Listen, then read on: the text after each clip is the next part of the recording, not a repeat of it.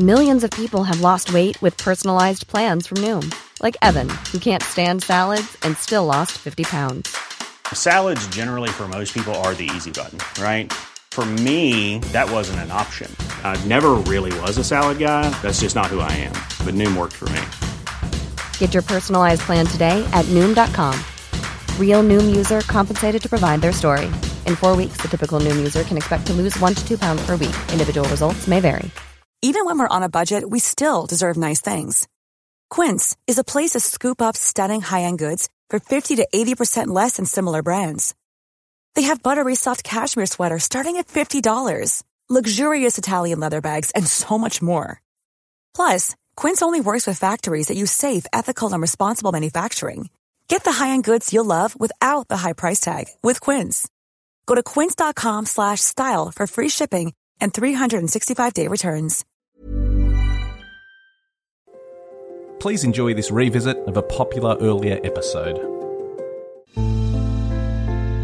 A Living History production.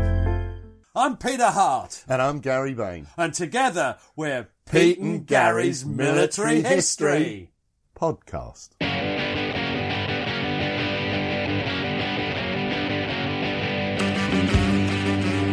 Hello, hello, hello, hello, hello, and uh, welcome once more. I'm here with the rather attractive looking Peter Hart, I am lovely. and I'm Gary Bain. And uh, what are we doing today, Pete? We're doing Night Attack on the Somme, 14th of July, 1916. Why? Well, because it's part of a series on on the Somme.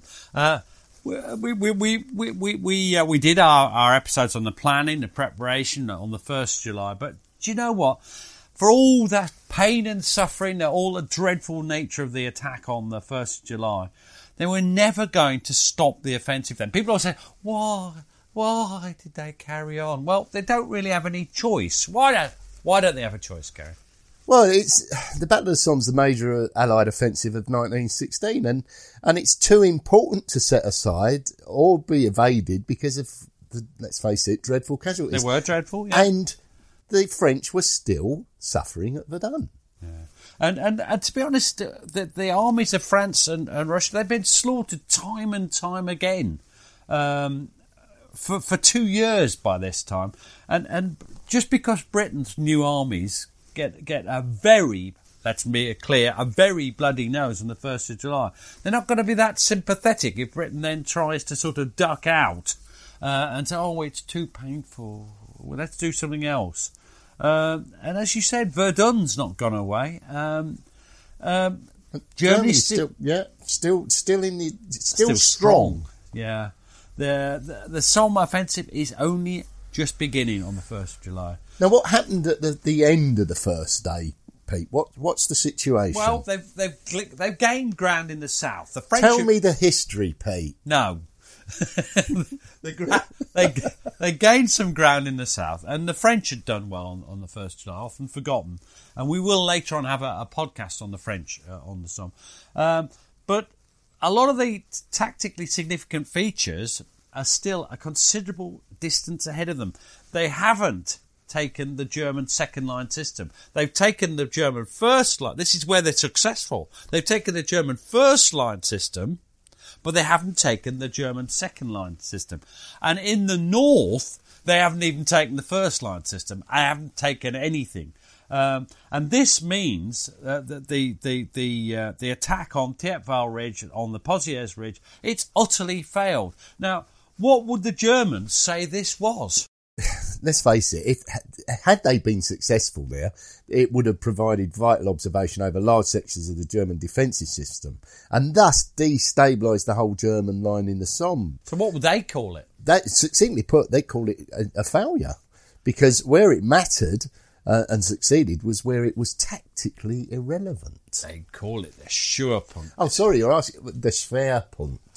And that's is Jack Sheldon's thinking on this. That uh, to them, they'd identified this as a crucial point, and, and we had got nowhere facing that. And this this leads a really terrible problem. Uh, the, the losses that they'd suffered in the attack on, on, on Thiepval Ridge, uh, should they bash their heads against a brick wall and try again? Um, or, or should they attack where they'd succeeded? And Rawlinson, uh, what's what's Rawlinson? Well, he's inclined to grasp the ball by the Yeah. uh, metaphorical horns and, and to batter down the continued resistance to the north before turning to exploit the success gained in the south. Now, you're going to be General Sir Henry Rawlinson of Headquarters Fourth Army. Right. Ah, a large part of the German reserve are now been drawn in, and it's essential to keep up the pressure and wear out the defence. It's also necessary to secure as early as possible all important tactical points still in the position uh, possession of the Germans in their front line system and intermediate line, with a view to an ultimate attack on the German second line. Oh, that sounds remarkably easy. Yeah. Now, what, what's Ha- that? Haig has a different perception, and this is quite interesting because I, I think this is one of Haig's greatest mistakes. What happens next? Uh, but Haig is often complimented by historians that often don't like him for, for, for he wants to push on the south. He wants to build on the successes al- already achieved. Now, this this is interesting um, because this infuriates the French. Uh, and in, in particular, Joffre, the French commander in chief. Now, you're going to be General Sir Douglas Haig, and, and you're going to put Haig's perception of what Joffre says. And it's quite interesting because I think Haig, if you listen to it, I think Haig's away with the fairies here is wrong. Joffre began by pointing out the importance of our getting to the Thiepval Hill. To this I said that in view of the progress made on my right near Montauban and the demoralised nature of the enemy's troops in that area, I was considering the desirability of pressing my attack on Longueval. I was therefore anxious to know whether in the, that event the French would attack Guillemont. At this, General Joffre exploded in a fit of rage. He could not approve of it. He ordered me to attack Thiepval and Pozières. If I attacked Longueval, I would be beaten, etc., etc. I waited calmly till he had finished. His breast heaved and his face flushed. The truth is, the poor man cannot argue, nor can he easily read a map. When Joffre got out of breath, I quietly explained what my position is as regards him as the Generalissimo. I am solely responsible to the British government for the action of the British Army, and I had approved the plan and must modify it to suit the changing situation as the fight progresses. I was most polite. Now, this is interesting because uh, I think the person who can't read the map in this occasion is Haig. Haig is not an experienced commander. He'd only been promoted in December. This is his first real battle at this level. Joffre, I think, can read a map, and the, he, he Joffre is in alignment with the Germans, isn't he? The Schwerpunkt. Yeah. They're- they're- now, in the end, Haig overrules Rawlinson, and he and he's going to brave Joffre's wrath. They would attack in the south with the intention of securing a position from which the next main thrust would crash through the German second line, which stretched along the Longueval to Bazentin Le Petit Ridge. So that's a German second line system. Yes, a so we, we have to keep saying Let's be clear, because there's two or three lines in each in each system. Now, there's also going to be a diversionary attack at Thiepval on the third of uh, July, and they were going to maintain a sort of a, overall aggressive posture north of the Albert Bapaume Road, and, and this was they were hoping this would deflect the German attention to the north, which of course they were watching most closely of all. Away from the real targets uh, in the south, which would be assaulted when Rawlinson was ready. Um, what, what, do you, what state do you think the German second line Well, system was in? In essence, the German second line system remained intact. The British field artillery would have to be moved well forward if they were to be able to have the range uh, to de- deluge these new targets. And we talked about this. They're, they're a couple of thousand yards behind our line, so they'd have to be moved very far forward to reach the German second line. Uh, now, this this was a time consuming and difficult process as all the guns would have to be re registered on their likely targets from the new observation posts. Now, so the, what's happening is there's a series of piecemeal attacks launched from 7th of July on on Villas, Contalmaison and Mametz Wood. Uh, what are these attacks designed for? What is the idea, Gary? Well, the idea is that the, you maintain the pressure on the Germans and, and also to get better jumping off positions and secure the flanks before the next concerted big effort uh, to break uh, Well, to break through the German to break second through the line. German yeah. second line. In this, now this is in the sector between uh, Bazentin-le-Petit and Longueval. Now, these these are, uh, are they coordinated, carefully No, they're- coordinated They're, they're mass planned atta- in isolation, and they prove to be a disaster. Why? Well, it, as each attack fails, so another one is ordered, then another, another, and another. Now, the commanders seem to have become totally fixated with the objectives, uh, a, a sort of tunnel vision that fails to look around them, and they don't pause, not even for a moment's reflection as to what they're doing or indeed how. And this is basically unfocused attacks launched by small groups of troops, often against powerful trench works. They've got varying start times. They're not coordinated. And what's the end result? You get an individual British battalion left in no man's land, being battered to buggery by German firepower, the machine guns, the artillery batteries, and they're being fired at not only from the front, but because it's a an, an isolated attack. We've talked about this before. They're getting fired at from the German guns on the flanks. Uh, it, it, it's not good. Uh, what's the end result? Well, of course, it's mounting losses that are not Higher this time. It's not the, the the stunning single blow as was suffered on the first of July, but it but it's but it's incremental. It's a drain that over days adds up to serious losses that approach some twenty five thousand casualties in just under. Listen to this: fifty separate attacks. Now, th- this is this is this is not good. Uh, uh, Rawlinson lacks grip at this stage. Uh, he doesn't grip things. He doesn't get things organised. Uh, luckily, he is doing something that's good. What is that? Well, at the same time, he's making plans for the new attack uh, on the 14th of July.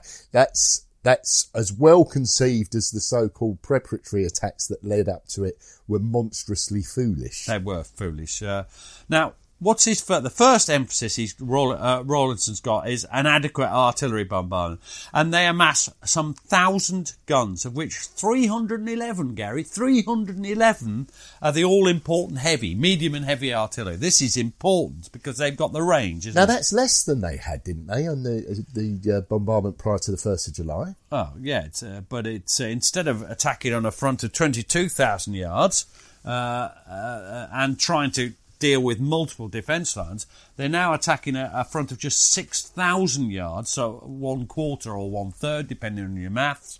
Uh, and, and the Germans haven't quite got quite as many lines behind it because, of course, this is their second line system. There's only one system behind it. Um, so, uh, so the, the, the, it's not as complicated, is it? Uh, the, the, the trench lines aren't quite as strong.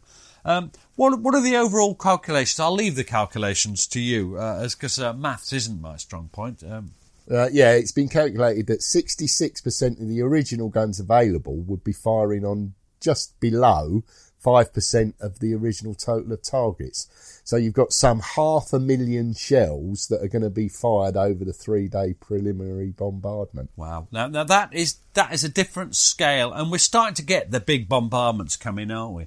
Um, now, there's another problem that Rawlinson boldly addresses. This is really bold. What's that?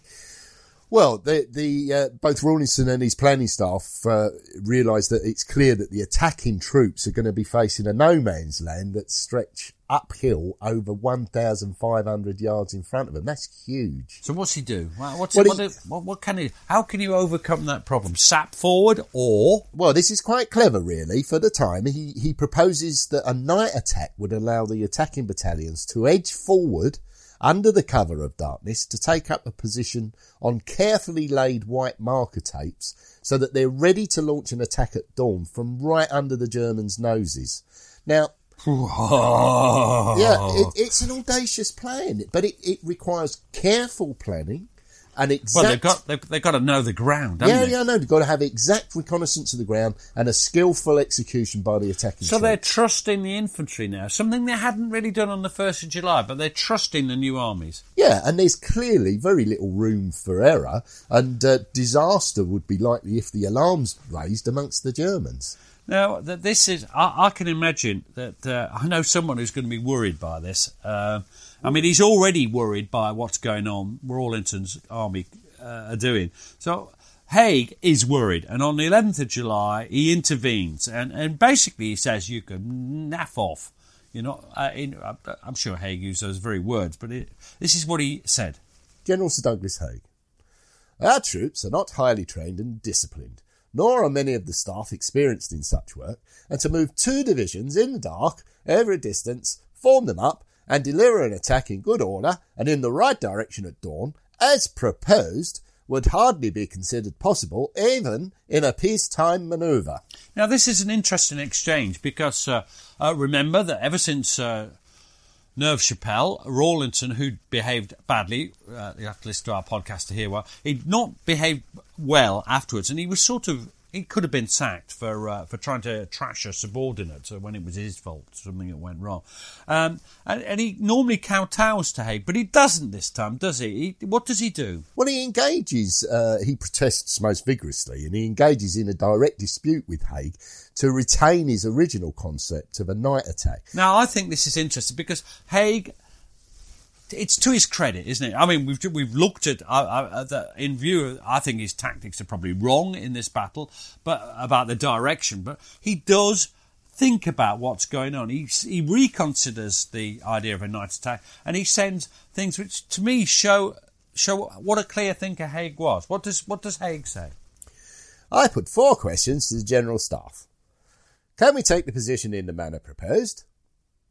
Can we hold it after capture? What will be the result in case of a failure?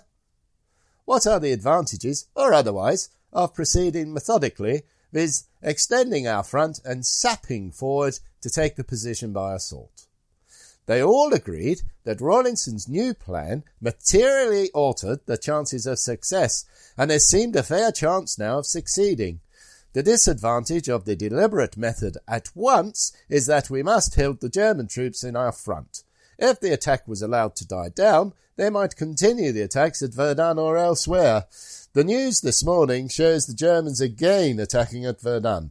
Also, to encourage the French, we must keep on being active. They wanted the French. That's interesting, isn't it? You yeah. pointed this out before. They want the French to, they, they want to encourage them, not only about Verdun, but also they want them to renew the attacks vigorously uh, to, to the south of the Somme uh, the French Somme offensives, of course. Now, so so so Haig is fundamentally uh, given. He well, he's persuaded, isn't he? He is.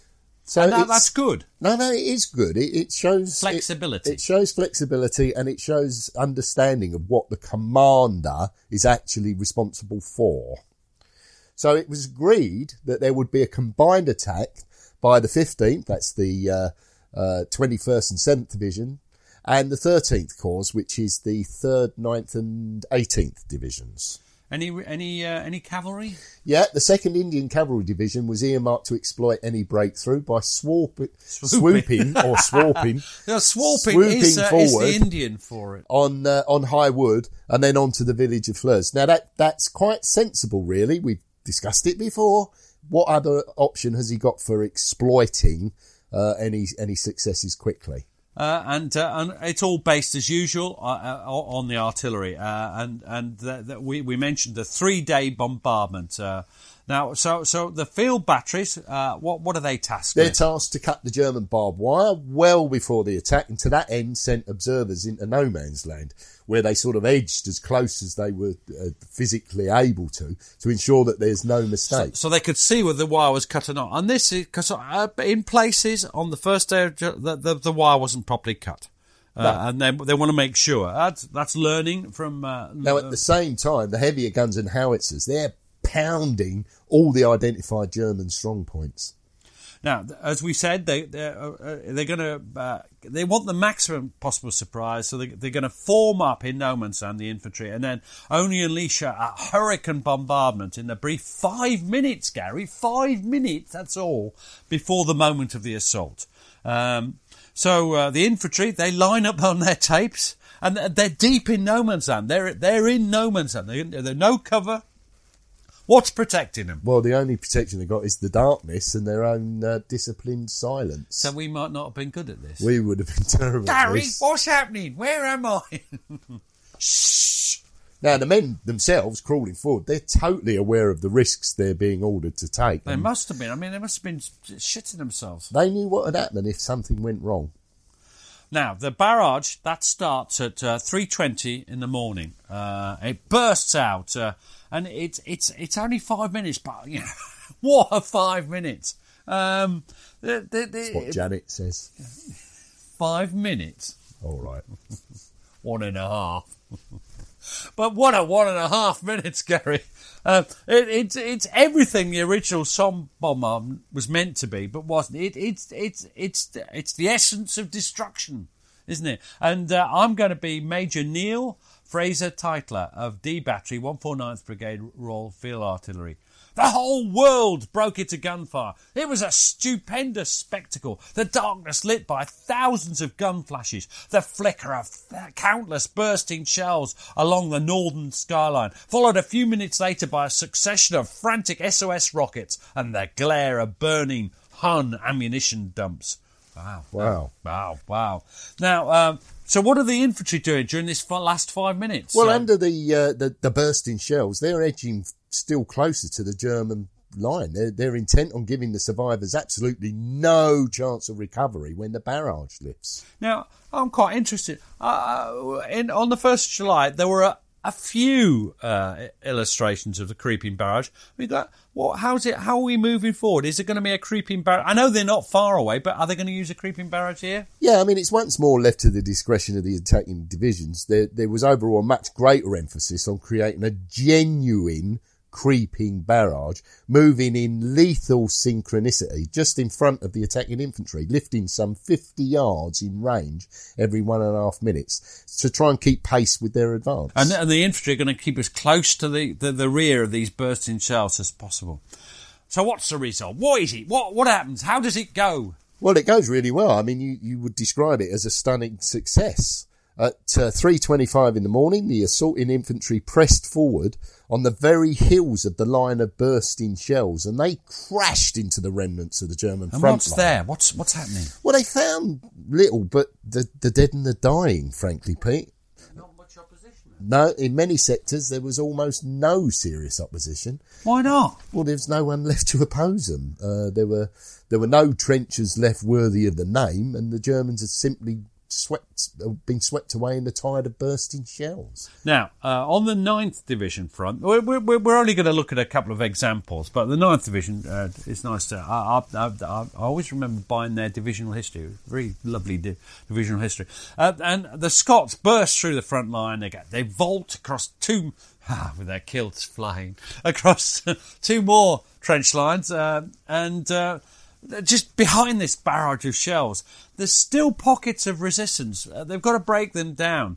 And uh, the 9th Scottish Rifles, a fine body of men, um, gets into some bitter hand to hand fighting as they attack something called the Longueval Redoubt. Now, you're going to be Private Barney Downs, quite an unusual It's an name. unusual name for a Scotsman. It is uh, 9th Cameronian Scottish Rifles.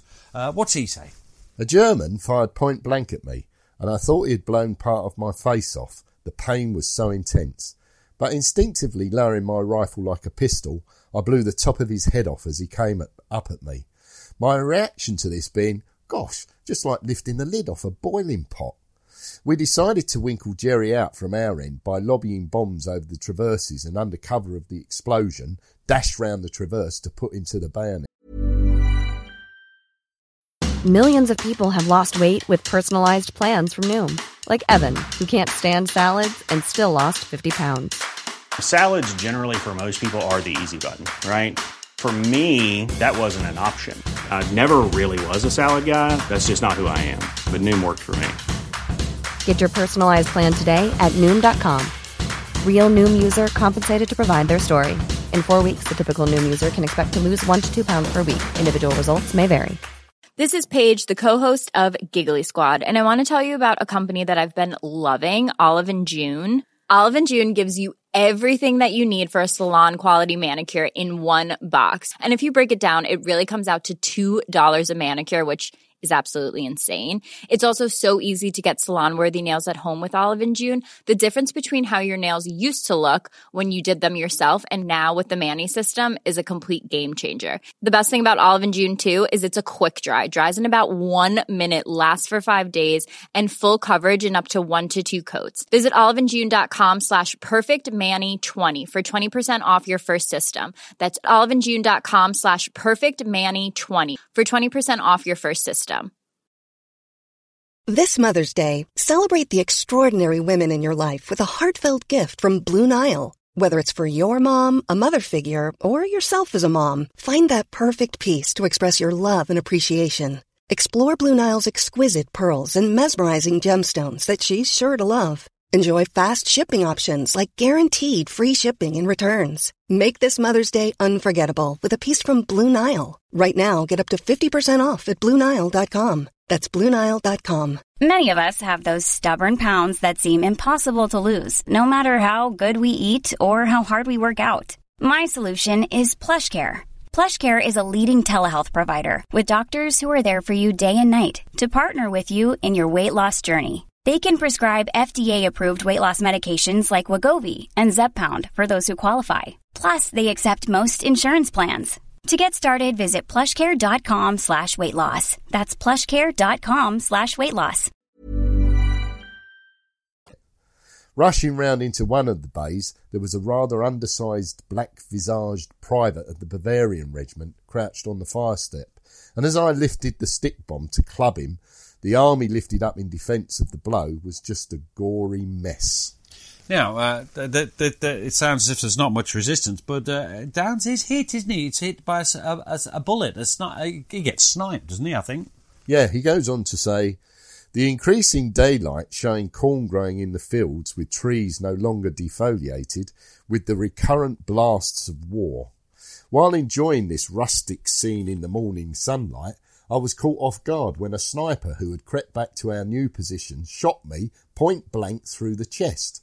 The impact was frightful and the pain terrific as the thrust of the bullet leaving me pitched me forward. The bullet went right through my right lung, just missing my spine. I started losing consciousness as the severe hemorrhage drained the lifeblood from a chilled body, warming only when the flow of blood streamed down my back. As the stretcher bearer carried me away, I was told that the sniper had been winkled out and left as full of holes as a pepper pot. Oh, poor sod. That's the end of his war uh, from the sound of it. Both Barney and the poor German sniper. Now, um, this this fighting, where where it flares up in these inst- instances, it's pretty highly pressurised, and and there's some inexperienced troops there. I mean, the South African Brigade uh, are new to it, and there's a lovely quote. Uh, uh, they, are pushing forward. They run into the, the resistance stiffens, stiffens, and you're going to be Private Sidney Carey of the First South African Infantry Regiment. No, I'm not. Oh, oh no, I want to be him. Can I be him? You can be him. Yeah, I, I notice it says me right next to it. Ah, oh, professionalism. Wherefore art thou? Professionalism. So you're going to be Private Sidney Carey. Oh, no, that. First South African Infantry Regiment. While going up to Longueville, my friend next to me said, Man, but there's a lot of damn bees around here. I said, Bees be blowed! Those are bullets flying around. Unfortunately, about four minutes afterwards, a bullet caught him and killed him right out. Now, the pace of the 9th Division advance slows to a crawl as they fight their way slowly through Longueville. And finally, they're washed up against the fringes of Delville Wood and the German strong point at the uh, Waterlot Farm sugar refinery. I hope the South Africans, uh, who are part of 9th Division, I hope they don't have to do any fighting in Delville Wood. That would be horrible for them. Uh, we'll find out in a subsequent episode.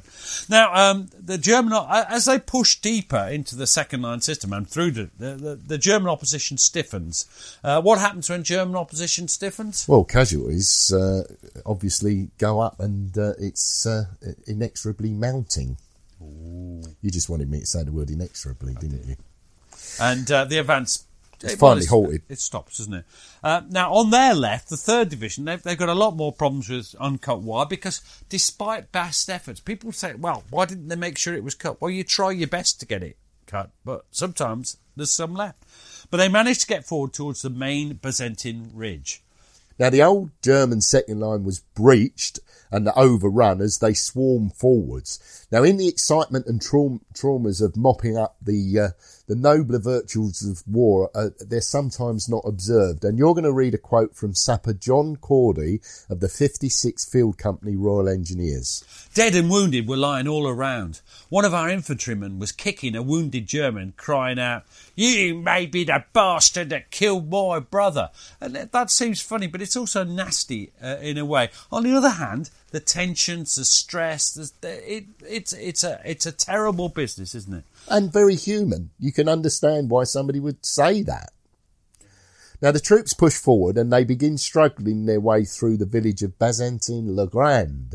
So that's bigger than. Now, what do they need as they start to advance deeper and deeper? Um, oh, it's crucial that they get artillery support in attacking the deeper objectives, where the preliminary bombardment obviously neither so heavy nor accurate. No, because of course it's starting to be the, the third line of the second line system yeah. is, is going to be not so well thing, well covered it's, with a bombardment. further away. So, uh, so there's a, they have to get the forward observation post forward, uh, and they need to have a good view over the new German front line. If you, uh, and, and, and, and then they've got to communicate with the batteries, which means I presume they have to leave. What are they? How are they going to communicate? Well, it, it's it's by telephone, and in many cases, the telephone wires had not yet been laid. But even where they were, they did not stay intact for long under the German barrage. They get blown up. They get blown up. So the artillery observation work's an extremely dangerous task. For if the Germans sighted them, then they're going to be a prime target. Well, if you see an observation post, you're going to try and take it out because you know what they're doing. Now you're going to be signal. Oh, well, I see you're a bit posh in this one. I, I couldn't find this bloke's name. Signaller F.J.G. Gambling of B Battery, 97th Brigade Royal Field Artillery. During the afternoon, our artillery concentrated their fire uh, upon Bazentin-le-Petit and Shelter Wood. This wood is, or rather was, situated upon a slope, and at the top, in a small clearing, there stood a crucifix made of wood. As our position was close by, we used this place to signal from, with flags. It was also not very far from the first line trenches and could be plainly seen from the German lines. We were busy signalling from this spot when Fritz caught sight of us and of course put one of his guns on us. The first shell dropped just in the rear and then he got the range all right for he absolutely levelled the ground or rather made holes in it, smashing the crucifix to smithereens and turning the trees round about into sawdust. As for ourselves, we dived at once for the nearest shelter we could find. Some of us were lucky enough to get there, but two of the chaps were not, one of them was blown to smithereens, and the other's head was completely cut off. That finished our signalling there for that day. The body of the one chap and the few pieces we could find of the other were buried where they fell. Very matter of fact. That's horrible. Now, in one sense, they've been a bit unlucky, the British, uh, because they've made this brilliant attack uh, uh, and they seem to have timed it well. But for one tiny thing, um, they, would expected local counterattacks, but it, it, the attack coincided with the arrival in the battle area of uh, the relief division. So there's sort of two, they're, they're, in the middle of a relief of the German divisions. So they end up having the best part of two of them there, which is a bit unfortunate.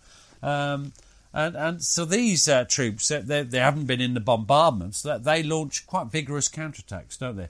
Uh, hammering where? where well, they, they hammer time and time again against the villages uh, Bazentin-le-Petit and Bazentin-le-Grand and that pretty well stops any further forward movement. Uh, and because uh, the troops on Bazentin Ridge are just trying to hold what they've got. Uh, yeah, and, all, and always the same with the Germans, a counterattack. They counterattack, and and as the infantry begin to run out of steam, this, this, if any, was the moment at which the mobile power of the cavalry should have been swiftly deployed to push through the infantry to exploit the German confusion. If there was German confusion as well, it's, yes, I see what you mean. Now. Um, so once Delville Wood and Bazentin Le Petit were captured, they, they, they were to deploy forward to, to, take the high wood before advance to capture Flers and Eaucourt l'Abbaye. Now that's a theory, but that's not going to happen. Uh, because what happens to the cavalry? Well, First, the cavalry... they've, got, to get forward. How do they get forward across that battlefield? Well, they find it almost impossible to get across the broken ground, and, and most were stymied well before the new front line.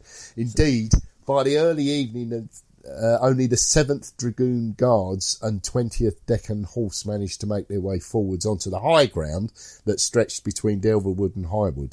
Now, I'm going to be Signaller Leonard Ounsworth Uh, of the 124th Heavy Battery Royal Garrison Artillery. Big bangy things, Gary. Big bangy things. And he says this. A Morane Saulnier kept diving down on, on, onto the corner of the field on our left front. I saw the Deccan horse, and this plane was diving down and up again. Suddenly, the officer the, of the cavalry cottoned on. He stood up in his stirrup, stirrups, waved his sword above his head, and just charged across that field like a bat out of hell. They made a pincer movement and encircled them. It was all over in a matter of seconds. The next thing we saw was 34 Jerry prisoners, some with heavy machine guns. They were waiting while the cavalry got a bit nearer. My God, they'd have slaughtered them. The plane was dr- trying to draw their attention, just diving down on top. I suppose it distracted these machine gunners as well. Now, as they moved forward, other German machine gunners forced them to the ground. The cavalry, ah, yep. yeah. And they, they took up a dismounted line stretching from Longueval to the southern corner of High Wood. By the early evening, sufficient infantry reserves had arrived, arrived to allow a partial resumption of their advance, and elements of the 7th and 33rd Divisions managed to gain a fairly solid foothold on High Wood. But a foothold. They don't capture it, they, they get don't. a foothold in it. Now, uh, people sometimes suggest that Rawlinson was a bit slow, uh, that he shouldn't have waited for the cavalry because they don't do anything, that the infantry should have got their finger out and, and gone earlier. Uh, taken high wood, they, they, they, imply it was almost empty, but the Royal Flying Corps, after all, they'd said uh, that the wood was uh, completely free of Germans in the afternoon.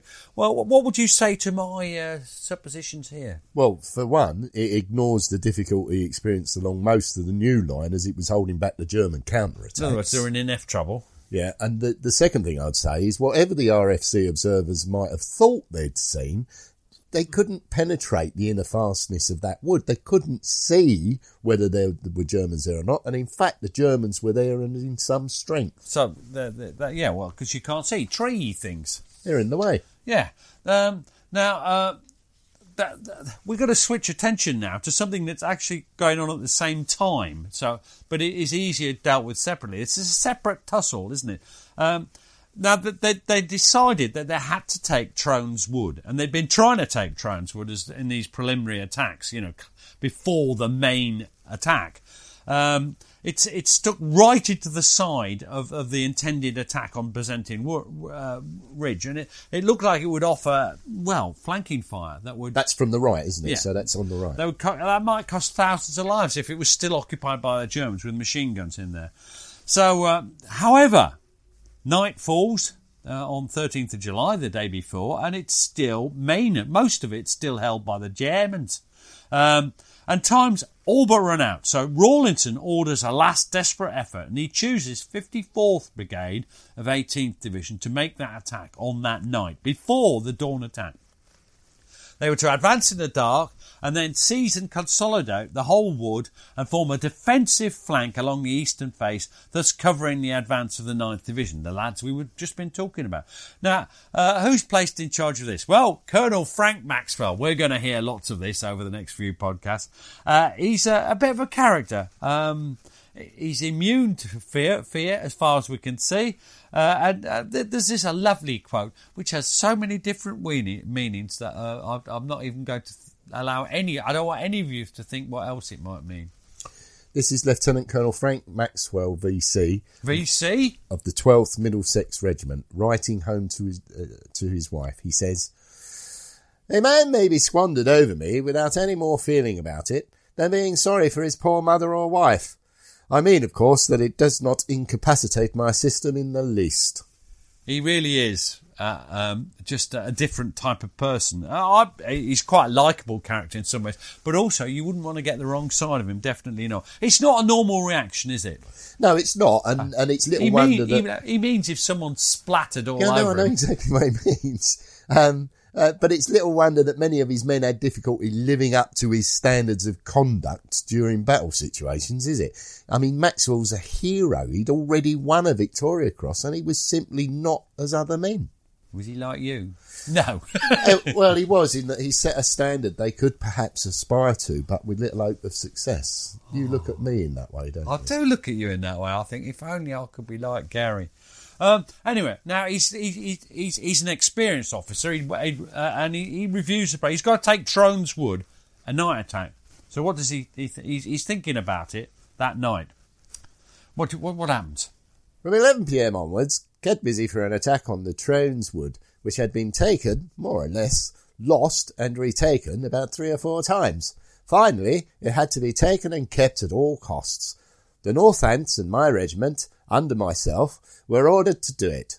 Not a pleasant or easy job to take on and be warned off for at 2 a.m. to get across the open before daylight to the edge of the wood or be maxim gunned out of existence. Uh, now, the short notes, it, it looks pretty hopeless, and it's terrible organisational problems getting his battalion, the North Northants, there as well. Uh, his unit wasn't expecting to be ordered for. They were scattered about. They were in the wrong place. There was various conflicting orders. This is what happens if you change plans. But people always say, "Why don't you change your plans?" But if you change your plans, some people get the uh, new orders and some people have the old orders. There's all sorts going wrong. Uh, what what does he end up with? Well, he, he ends up with uh, own uh, two Middlesex companies ready in the right place at the right time, and, and he's forced to send the sixth Northants in first. Now, in the event they're delayed, Everybody's delayed. Yeah, everybody's delayed to such an extent that they were attacking at roughly the same time as the main assault. but still providing some cover because people won't be shooting off to the flank if they're attacking. Uh, they're not that self-sacrificial. So now, so what happens first? The Northants attack first, and they disappear into this wood, and it still is a wood. What Well- does Maxwell say? Maxwell says, We crossed just as dawn was breaking the half mile of open ground to the wood, passing through a very thick enemy barrage of shell. The edge of the wood we were aiming for was held by a battalion that had managed to stay in at the last attack. We got over wonderfully well, and only one or two parties were blown away, which was wonderful. Men were very good and steady. On arrival at Wood, my orders were for the battalion to halt at the edge and reform, but the CO got muddled and didn't do this, and consequently hadn't a dog's chance of doing anything except be killed just in the same way that other regiments had been for the same fault. Fortunately, I stopped mine inside and kept them in hand, then waited for reports to come back from the Northants. None came, nor could come, as they were soon lost and broken up into small bodies playing just the same game the Germans like, for it let them fire at them from sideways and behind. Now, Maxwell is realising things are going wrong. Uh, and, and he goes forward into the wood himself to see what he can do. And he, he sees that this is going to be a bloody bastard of a problem. There, there's no two ways about it. It's going to be difficult. Um, so, what, what does Maxwell say? To talk of a wood is to talk rot. It was the most dreadful tangle of dense trees and undergrowth imaginable, with deep, yawning, broken trenches crisscrossing about it. Every tree broken off at top or bottom and branches cut away, so that the floor of the wood was almost an impenetrable tangle of timber, branches, undergrowth, etc., blown to pieces by British and German heavy guns for a week. Never was anything so perfectly dreadful to look at. At least I couldn't dream of anything worse, particularly with its dreadful addiction of corpses and wounded men, many lying there for days and days. So dense is the tangle that even if one finds a man, gets someone to bandage him, and then leaves him, you've lost him probably, simply because you can't find your way back to him. Wow, I think uh, I think addiction is uh, my mistake in the thing. I think that must be addition. Uh, or addiction. Could, could it? It could be addiction, I think. Hmm. I'll have to look up the original quote. I, I'm just worried I've misled you there, but uh, anyway, it, it, it, it's a fantastic quote from him. Uh, now, the Northants, they've been smashed. Uh, so, so, so Maxwell thinks of his own method of dealing with the problems of fighting in that awful wood. That well, wood. It's still a wood, but it's tangled, it's smashed, it's broken, it's almost impossible. And he comes up with an unbelievable idea, which uh, many modern commentators might laugh at. What, what was his idea? Well, it, it's based on the, the hunting, shooting, and fishing mentality of the old style regular officers that filled the old pre war regular army.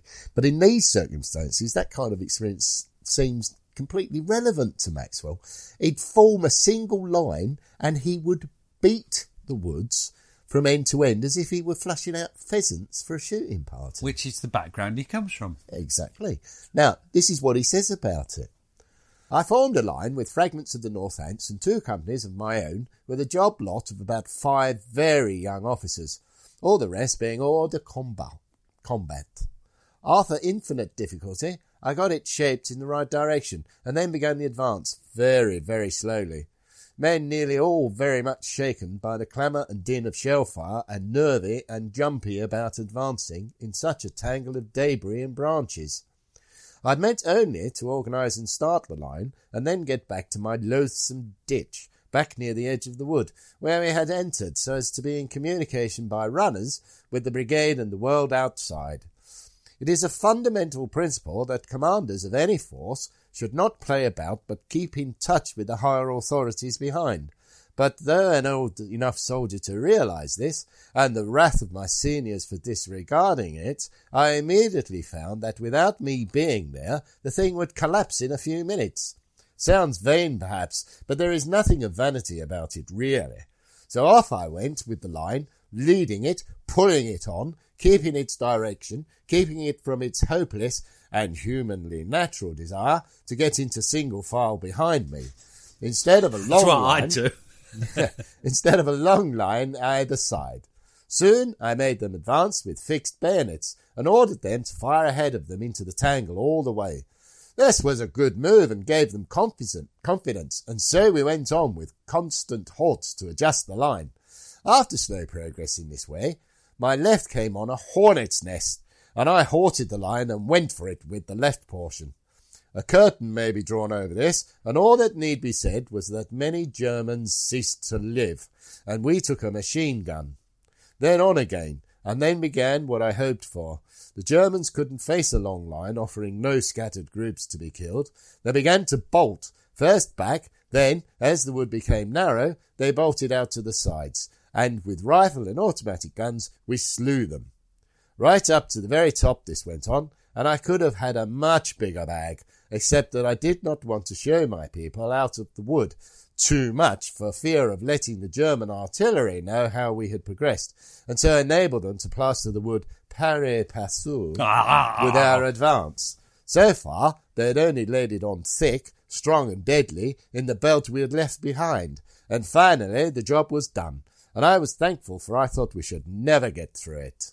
Now they, they they've done really. I think they've done brilliantly, haven't they? They they'd uh, they'd, they'd taken uh, Wood, and they had been successful in preventing the German garrison from firing into the exposed open flank of the 9th Division. Well, we, we've dealt, we dealt with the 9th Division's attack and it was successful. So this is a, a, a good operation. They've done well, haven't they?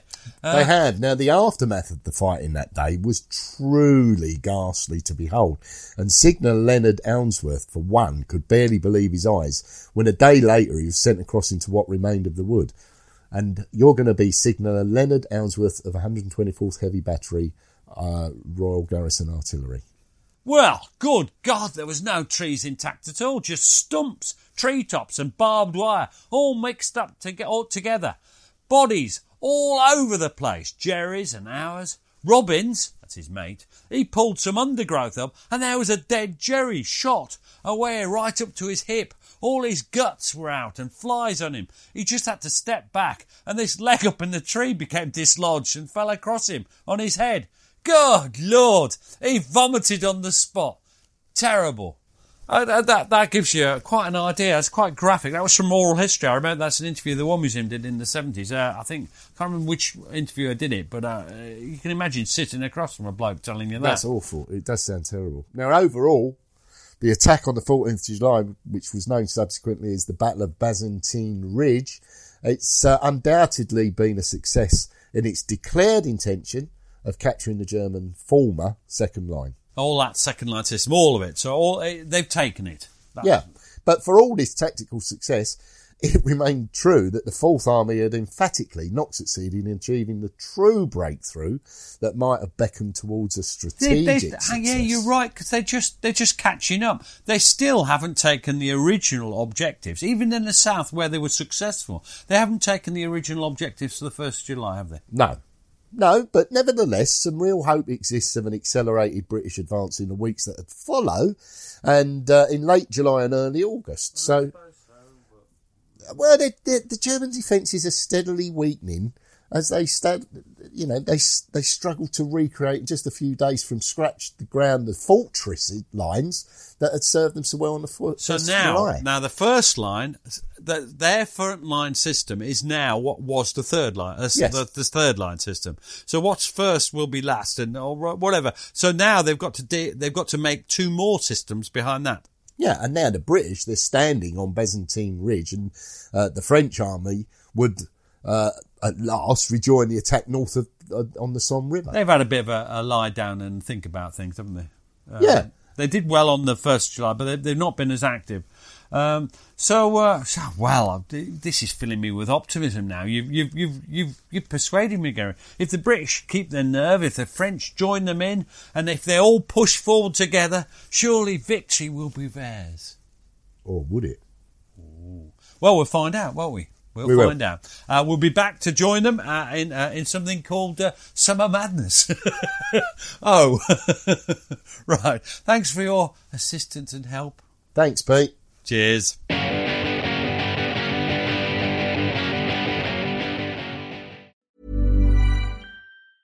Even when we're on a budget, we still deserve nice things. Quince is a place to scoop up stunning high-end goods for 50 to 80% less than similar brands. They have buttery soft cashmere sweaters starting at $50, luxurious Italian leather bags, and so much more. Plus, Quince only works with factories that use safe, ethical, and responsible manufacturing. Get the high-end goods you'll love without the high price tag with Quince. Go to quince.com slash style for free shipping and 365-day returns. Thanks for listening. Follow us on Twitter and Facebook to learn more about each episode.